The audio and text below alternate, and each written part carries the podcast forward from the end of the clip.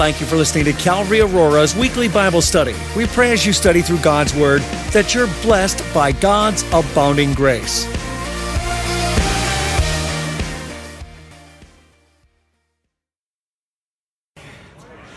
How's everyone doing? It's great to be with you. Uh, love Calvary Chapel Aurora and Pastor Ed and Marie. Pastor Ed is a great friend to me. Uh, he's always faithful to send me texts, see how I'm doing, uh, pray for me. And your church is so warm uh, and hospitable. It's always great uh, to be with you. Also, thank you for investing in Grace FM. Uh, you guys are in Colorado Springs and our city, and our church has really been blessed by you guys bringing Grace FM to us. So. You guys ready to study the word? All right, please turn with me to Philippians chapter 3. Philippians chapter 3, we're going to be in verse 12 this morning. Philippians 3, verse 12. We're going to be looking at the mindset of maturity. Philippians 3, verse 12. Let's pray together. Father, we thank you for your goodness. We thank you for your promises. We thank you for Christ's second coming where he's going to make all things right.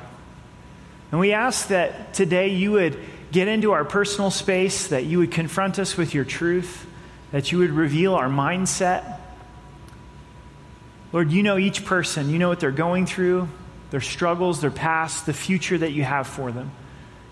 So, Father, would you bless our time in your word? We welcome you here, Holy Spirit. In Jesus' name, Amen. Amen. When I moved to Colorado, I was 21 uh, years old and got fascinated with our mountains, especially our 14ers, and decided to start hiking them. I remember the first 14er that I did, I drove out to the mountain and got there at 1 o'clock in the afternoon. If you know anything about hiking 14ers, that's the worst thing that you could possibly do. I would take very little preparation or forethought in climbing uh, these mountains. Went and did another 14er this summer, Mount Bierstadt, uh, with my oldest daughter, Hannah. She's 13 years old. And taking my daughter on her first 14er was a, an incredible joy and an entirely different experience. Preparation went way up. Got my backpack out. I had plenty of water. I was going to haul up as much water as needed, plus some change of clothes, a poncho, headed out the door, but I better get some matches and a lighter in case we get stuck up there. So, what happened? What's the difference between being 21 and this point in my life now, taking my daughter hiking? There's a mindset of maturity, right? It's the mindset of a dad. I got to make sure my little girl gets home safe. Think about in your life how your thinking has changed as you have grown. Maybe you're thinking over the last 10 years, the last 15 years. And what we're going to look at specifically this morning is how God wants us to think. The Apostle Paul is writing to the church of Philippi while he's in prison. His theme is joy, the joy of the Lord. No matter what your circumstance, that you can have joy in the Lord. But what connects us to the joy of the Lord is how we think. If you read carefully this epistle, you'll find the word mind and thoughts referred to over and over again. My pastor growing up, he put it this way if you change your mind, God will change your heart. But if you don't change your mind, God won't change your heart. Thoughts are really powerful. So we're praying that God would grow us in a mindset of maturity. Let's begin our journey in verse 12. Not that I've already attained or am already perfected. The Apostle Paul, writing about his own life, his own experience, says, I haven't attained, I haven't arrived.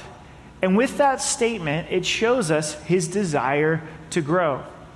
Scholars look at this point in Paul's life and believe he's already walked with God for 30 years. 30 years, and he says, I haven't arrived. There's more room for growth in my relationship with God. For some reason, in our relationship with the Lord, we can tend to get complacent, can't we? We're not hungry for growth. We're not hungry for change. Maybe you've walked with the Lord for a while and you're like, been there, done that, got that down, not really expecting God to reveal more about himself or use your life in a, in a greater way. And that wasn't the mindset of Paul. The mindset of Paul was, I want to continue to grow. So if you're taking notes, write this down that growth is possible and necessary. That's the first mindset we're to have is to believe that growth is possible and that growth is necessary. If things aren't growing, they're dying. If you go out into your yard or you go walk at the park, plants that are alive are growing. If they're not growing, they're dying. And it's the same in our relationship with the Lord. God's always desiring growth because that shows us that we're connected to the Lord. It's, it's necessary, it's what God's will is and desire for us.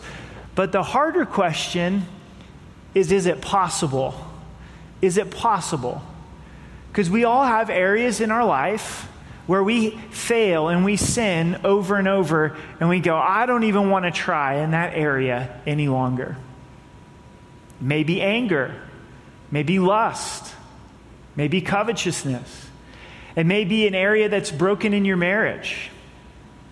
We've tried to fix this. We've, we've tried to change. And so we approach the future with, well, growth is just not possible. But does that line up with Christ?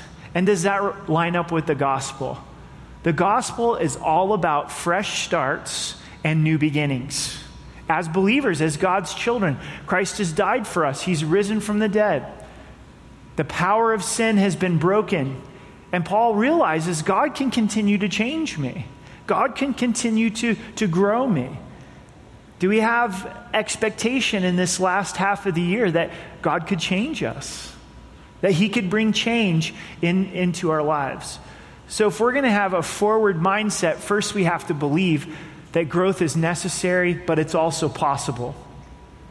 But I press on that I may lay hold of that for which Christ Jesus has laid hold of me. Paul says, I press on. Put yourself in prison. Do you think it would be easy to be given over to discouragement and despondency? To say, what's the point if I get up and try? If I get up and try, my circumstance is still the same. I'm still in prison. I'm not going to change my circumstance. But Paul, in his maturity, in his wisdom, knows that even in this prison, God has purposes. Earlier on in this epistle, Paul tells us that there was those of the prison guard that were getting saved. There were other inmates. There was opportunities to share the gospel. And he says, I'm not going to go through my days purposeless. God has a purpose for our days. He says, I want to lay hold of that for which Christ Jesus has laid hold of me. Isn't that deep? Meaning, Christ saved us for a purpose. So he wants to get up and discover those purposes. How many days of our lives do we just go through purposeless? I owe, I owe, so off to work I go, right? Not really looking to see God's purpose or God's plan, simply trying to survive, simply trying to get through. And Paul says, No, I'm going to get up. I'm going to press in. I'm going to press on because I believe that God has a purpose for this day. He's got a purpose for this afternoon, Monday morning. Ephesians chapter 2 tells us that we are his workmanship created in Christ Jesus for good works. The word workmanship is poema in the Greek. We get our English word poem.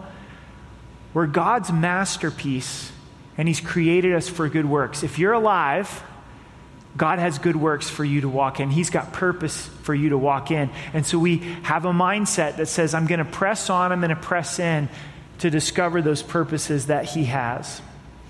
In verse 13, brethren, I do not count myself to have apprehended, but one thing I do. Don't you like it when people make it simple? What if Paul would have said, Here's the 15 things that I do. Here's the 15 priorities that I have in my life. His one thing statement is significant.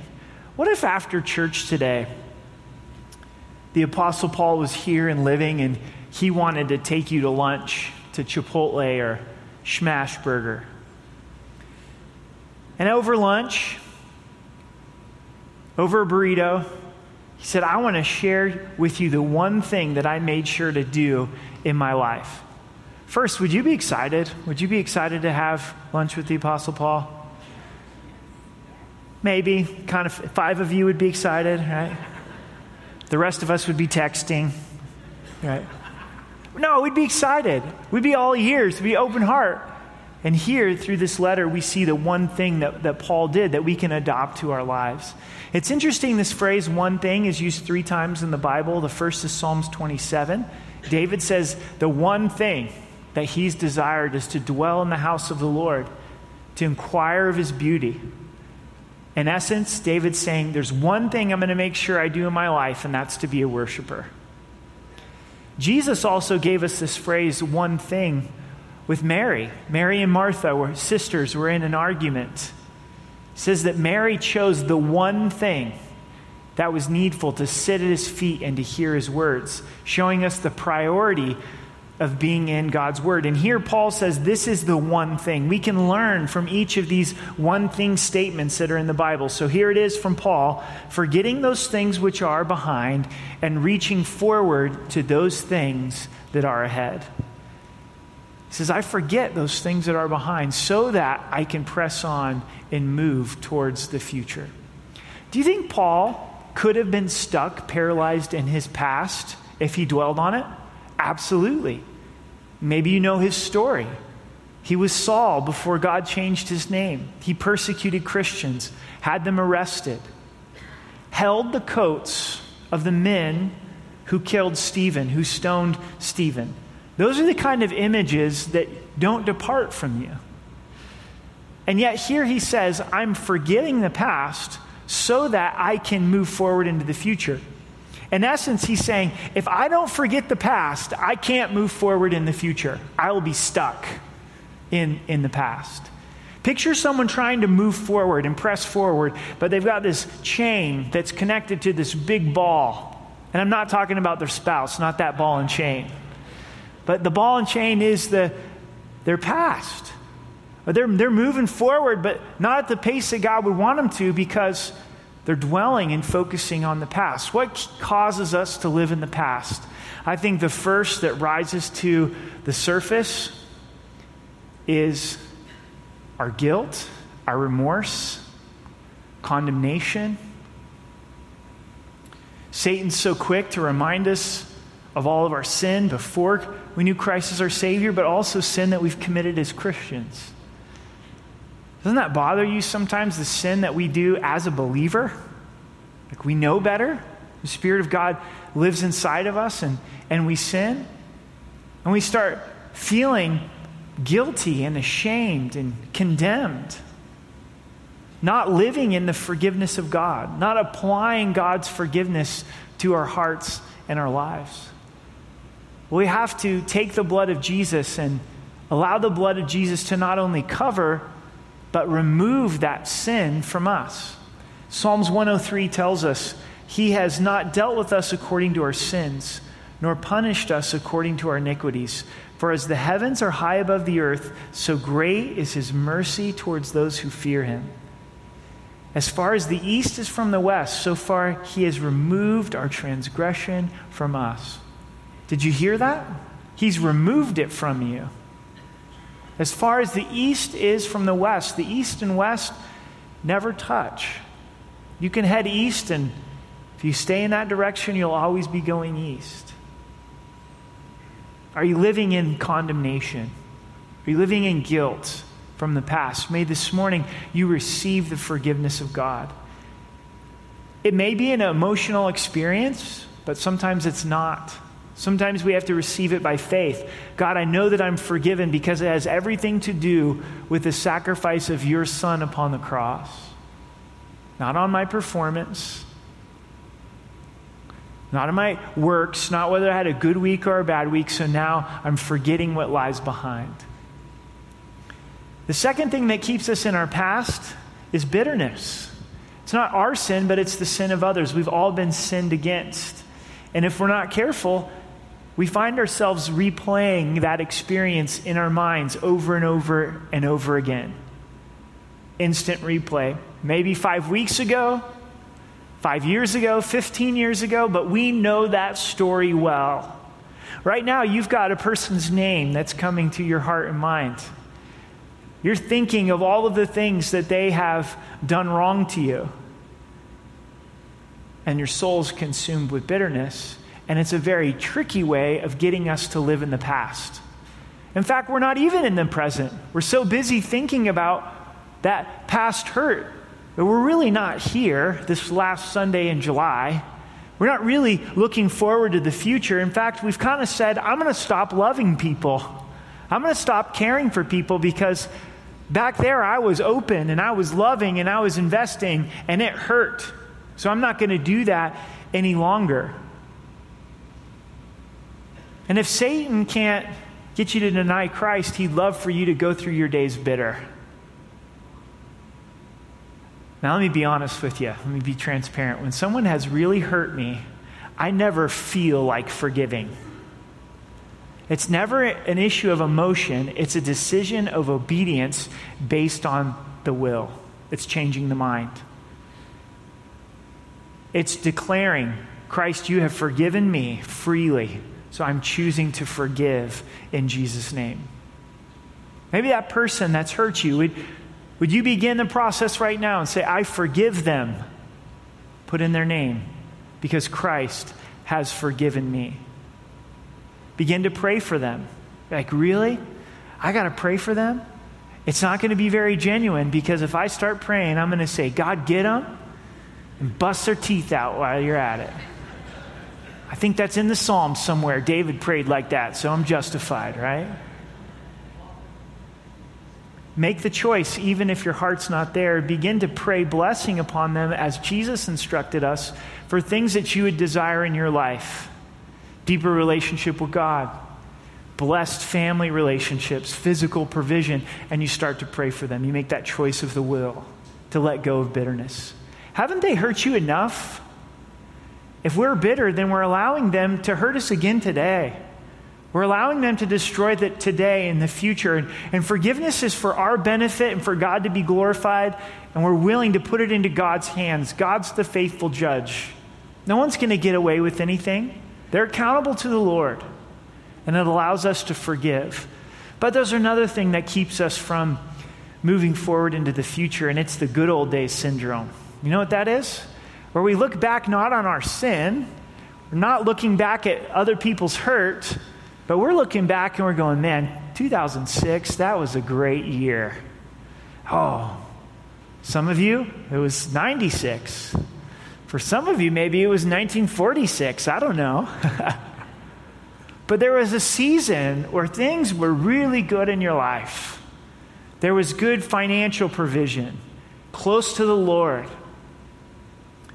Things were great relationally in your family, and you had friendships, and now it's a time of difficulty, and you're like, oh, things just aren't what they used to be. Maybe for you empty nesters, it was when you had kids in the home.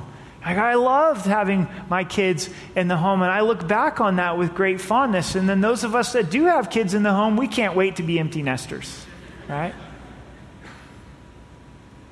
Oftentimes, we don't remember the past accurately. But let's say we are remembering the past accurately. We need to be thankful for those things. But we can't live there and we can't dwell there. And it could be impeding us, keeping us from investing in the moment and pressing into the future. With this second point of forget what lies in the past, I'm not saying that you don't learn from the past. You're not thankful for the past, but you don't live there and you don't dwell there. So we go on and reaching forward to those things which lie ahead.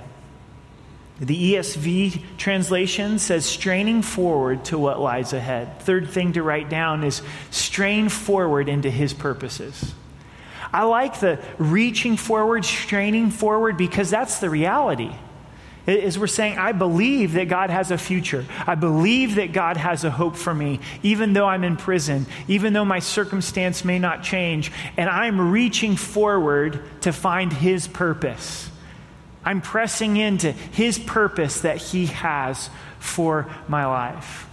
We think of the life of Joseph in the book of Genesis, filled with so much difficulty sold as a slave by his brothers, falsely accused, imprisoned. And what I see in Joseph is he kept being faithful wherever he was at, even as a slave, even as a prisoner, discovering God's purposes. And God wasn't done yet.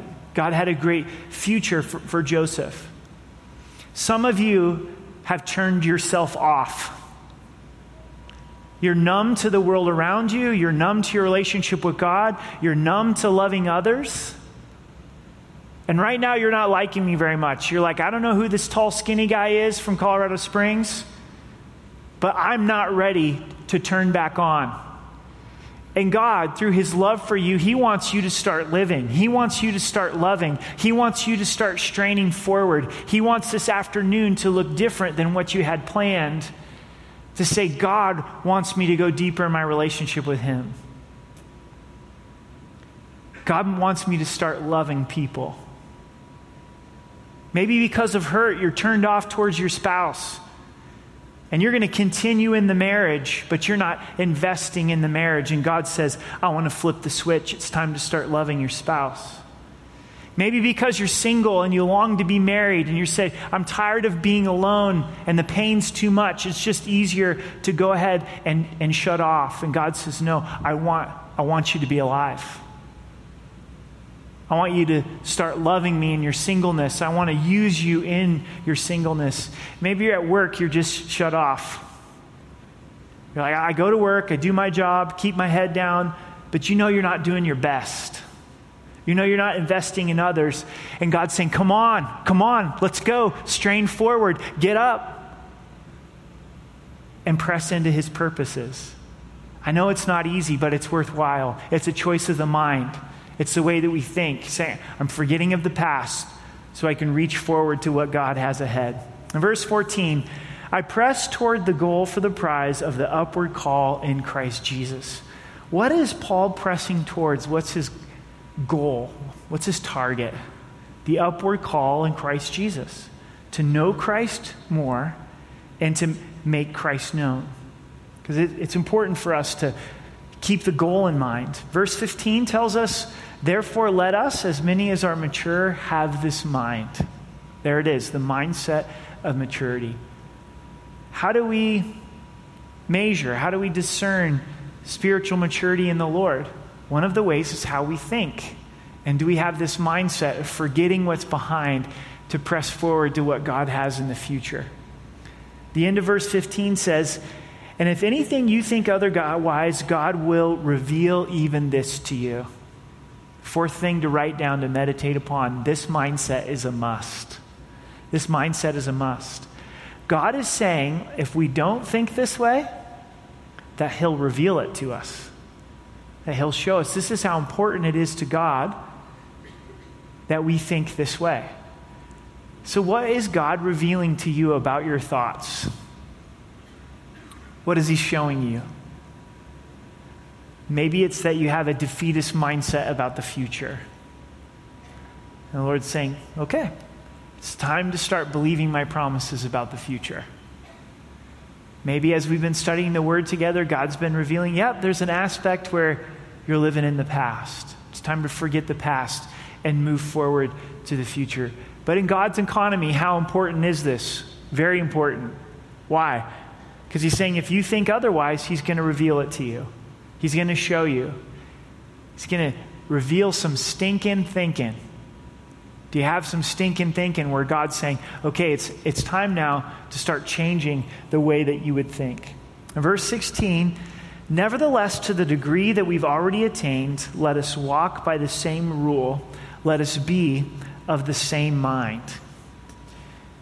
Only hold true to what you've already attained. Scripture is telling us as we press forward to grow in the Lord, we don't want to lose sight of territory that's already been won by the Lord, growth that He's already brought into our lives. Verse 17 is very insightful. It says, Brethren, join in following my example and note those who so walk, as you have us for a pattern. Context of the Bible is so beautiful. It really opens up the meaning to us. Because as we think about moving forward and growing in Christ, the next question is how? How do I grow in Christ? How do I move forward? And so here Paul says, note a godly example. Says, My life is an example for you, but also look around you and see other people that are following Christ and use them as an example. Maybe you've run a race before. a 5K or a half marathon or a, a full marathon. I don't know why you'd really want to do that, but let's say you have. A lot of times in running a race, it, you see the person that's just in front of you and you say, I'm going to keep up with them. I'm going to keep them in sight. A lot of things are more caught than taught, and the Christian life is, is that way. It says, look around, see people that are following Christ, see those that are just ahead of you, and do what they do. Use them as a pattern. I think of my son Wyatt. He's five years old. Friday mornings is trash day at our house. And it's the men of the family that are going to take out the trash. He loves helping take out the trash. He's learning to tie the bags. Now he's big enough where he can actually throw the bag into the big green trash can in the garage. And so cute to see him like, you know, and he got it. How did he learn to take out the trash? By just walking around and watching me take out the trash. When I mow the lawn, he's got his plastic mower and he's following me and he's learning to mow the grass. Ha ha ha ha ha. I got a master plan. Gonna have a lawnmower in my house. I had a plastic mower when my dad used to, to mow the lawn. Things, things are caught. You just, you just catch it. You watch and you go, ah, I get it. When you're here at church, look around and maybe there's believers that have walked with the Lord a little bit longer and watch what they do and you go, oh, wow, they take notes. They, they come with pen and paper and they're writing things down. I wonder if, I wonder if that would help. I watch the way that husband treats his wife. There's a kindness there, there's a, there's a tenderness, there's a, there's a thoughtfulness. I, I see that mom, I see that dad, I, I see that person living out their singleness in a, in a godly way. Maybe go a step further than to ask them and say, you know what, would you consider being my mentor? And I know that sounds really official, but basically you're just entering into a relationship where you get to ask questions and watch their life. Can I take you to lunch? Would you come over to my house? Could we get coffee? Maybe if you've walked with the Lord for a little bit, you look around Calvary Aurora and you go, Is there somebody I can help? Is there a younger couple that we can come, come alongside? That we can invite into our lives. But this is a very practical way to move forward is learn from a godly example, learn from a godly pattern.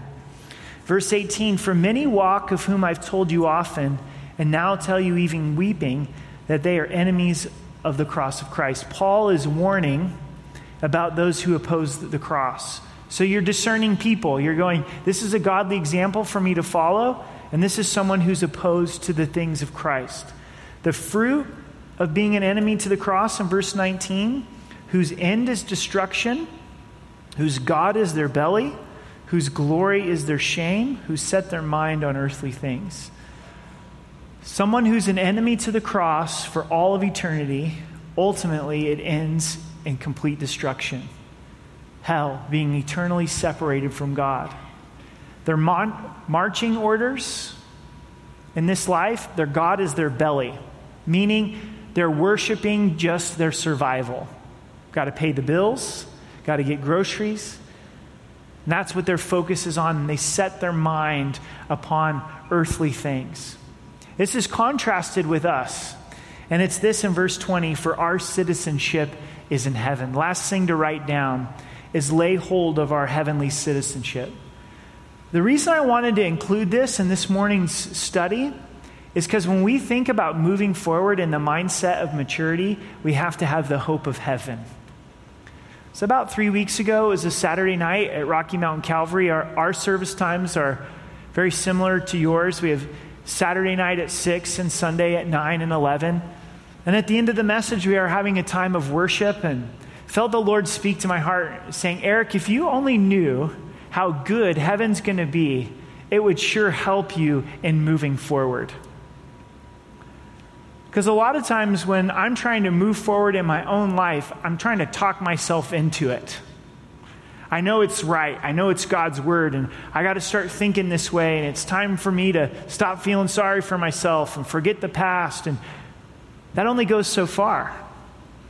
But when you get a glimpse of heaven, when you lay hold of your heavenly citizenship, and you realize this life is the worst that it's ever going to get, our hope is in eternity, then that motivates us.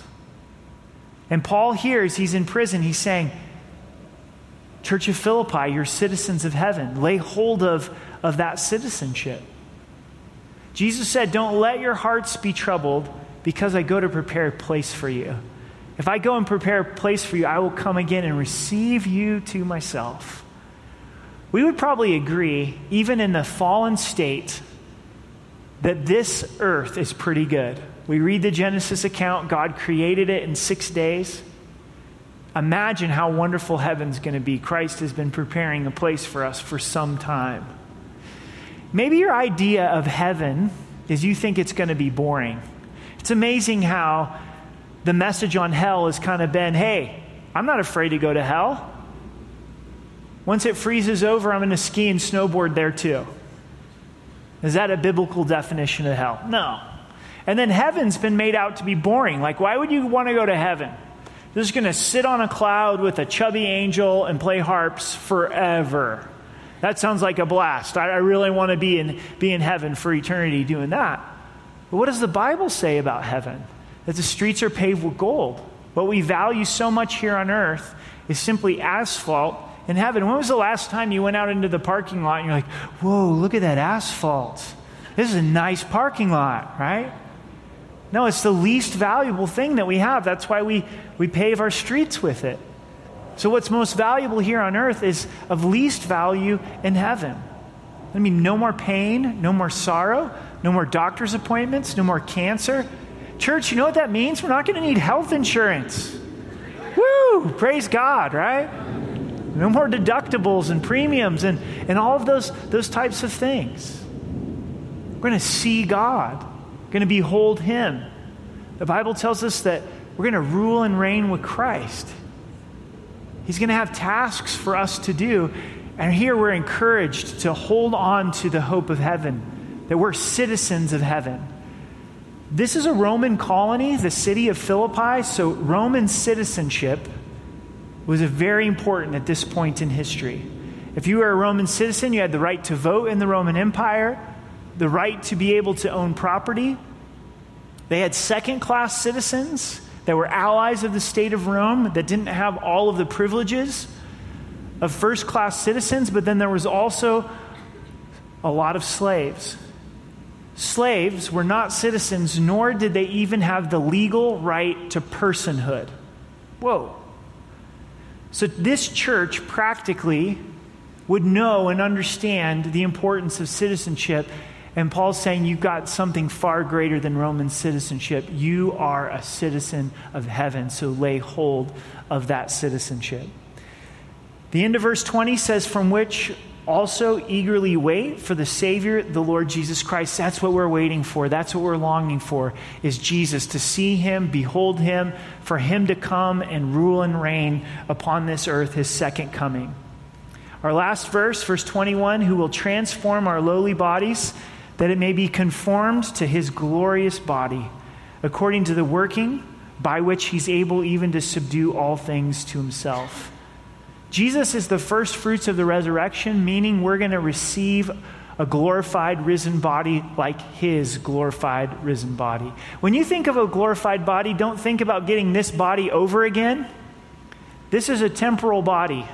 It's a tent. It wasn't made to last for all of eternity. Our glorified body will be your habitation as a believer for all of eternity. Infinity upon affinity upon affinity upon affinity for eternity. In 2 Corinthians 4, it tells us, it says, Do not lose heart, even though our outward man is perishing, yet the inward man is being renewed day by day. Did you know your outward man is perishing? If you're 25, you don't know that yet, you know? If you're 17, you don't know yet that your outward man is perishing. But as you get a little bit older, the mirror is really good at reminding you that the outward man is perishing. Did you guys hear the new study that 10 out of 10 people that eat organic, they die? That's what happens, right? Now, it's smart to eat healthy and to exercise. It's going to help your quality of life. But at the end of the day, it doesn't stop the decay process. We've got an expiration date placed on the back of our head that only God knows.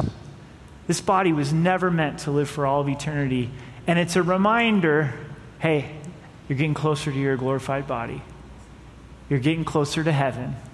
This example of God transforming our lowly body into his glorious body is just a small piece of what he's going to do in all areas. It says, according to the working by which he's able even to subdue all things to himself. His ability to conquer death shows how he's going to bring all things into his rule, into his subjection, and we look forward to that. So, church, consider a few questions with me. Don't write these down, just in your own heart and mind, just let's do some evaluation. What is my mindset in regards to these areas? How do I think?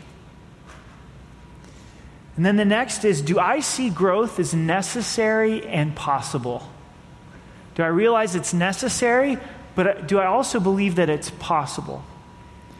Am I pressing into God's purposes for me? Do you believe that He's got a purpose for today and a purpose for this week? Or does He just have a purpose for Greg Laurie and Billy Graham and James Dobson? Uh, no. He's got a purpose for all of us. Am I pressing into God's purpose for me? Am I dwelling and living in the past? I think this is the heart of this morning's message in this question Am I willing for God to change my mind? Because a lot of times we're not. We're not willing for God to change our mind. I'm going to keep thinking this way. There's a part of us that almost feels good about beating ourselves up for our past or continuing in a place of bitterness or relishing the good old days. God will reveal to us that we're thinking wrong in error, but we have to change the way that we think.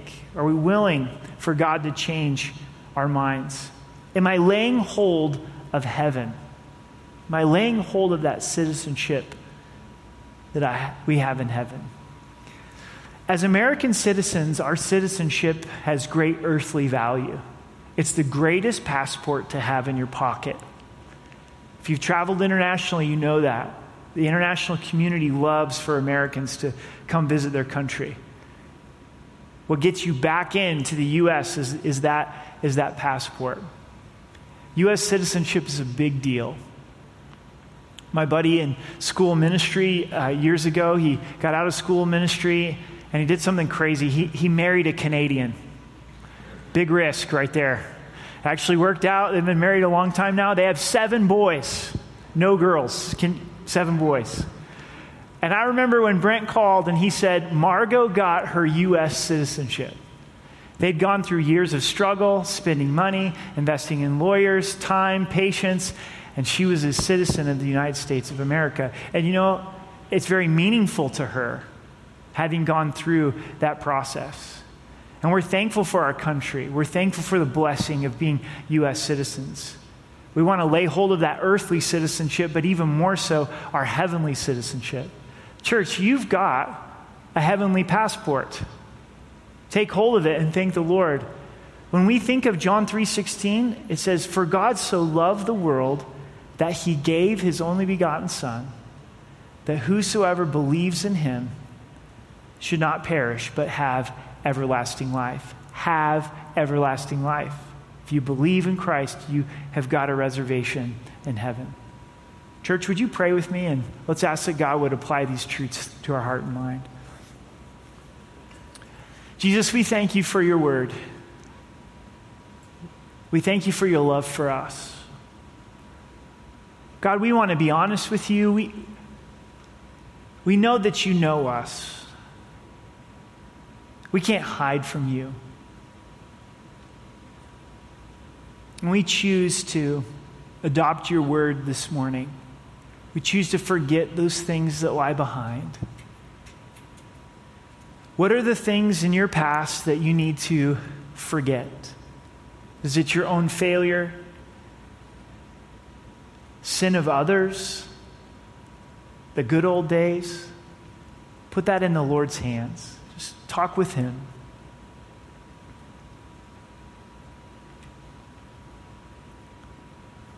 Are you in a place this morning where you've turned off? You've turned off to God, you've turned off to others. Would you acknowledge that before Him? Father, for those that are saying, That's me, Lord, would you do a work in their hearts and in their minds? Would you flip that switch? Would you begin to speak to them and to reveal to them the things that you have for them in their future here on this earth, but also their future in heaven? God, by your grace, would you really take your word and allow it to be planted deep in our hearts? In Jesus' name, amen. Would you stand with me? And as we prepare for this last song, just go ahead and let's stand together.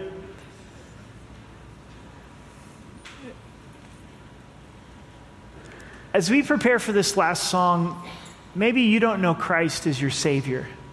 Jesus tells us that, Behold, I stand at the door and knock.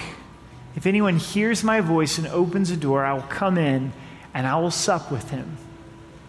To receive Christ is to believe, first to understand that we're sinners. We've broken God's commands and His law to turn away from sin and turn to Jesus, cry out to Jesus, Jesus, would you save me? I believe that you're God, that you died for my sins and rose again, be the Lord of my life.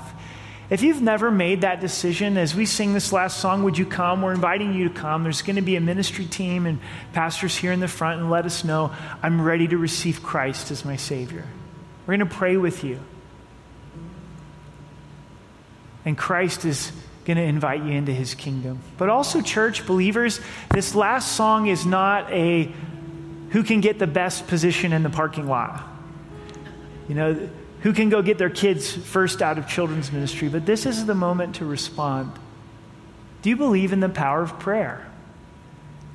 And as we've heard God's word, and you say, you know what, I am stuck in condemnation, I'm going to ask that you'd come and ask someone on the ministry team to pray with you. Just walk right up to him, say, I'm stuck in the condemnation of my past.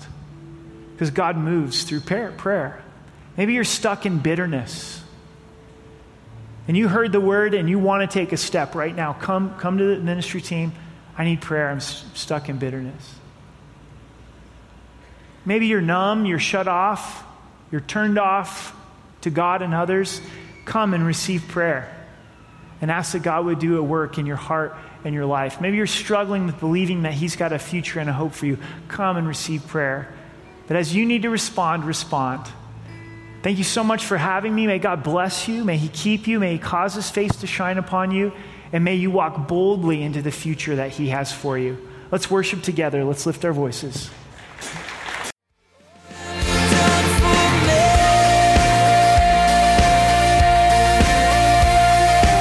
We pray that you've been touched by this study from Calvary Aurora. For prayer or a copy of this study, call area code 303 628 7200. Be blessed this week in the Lord.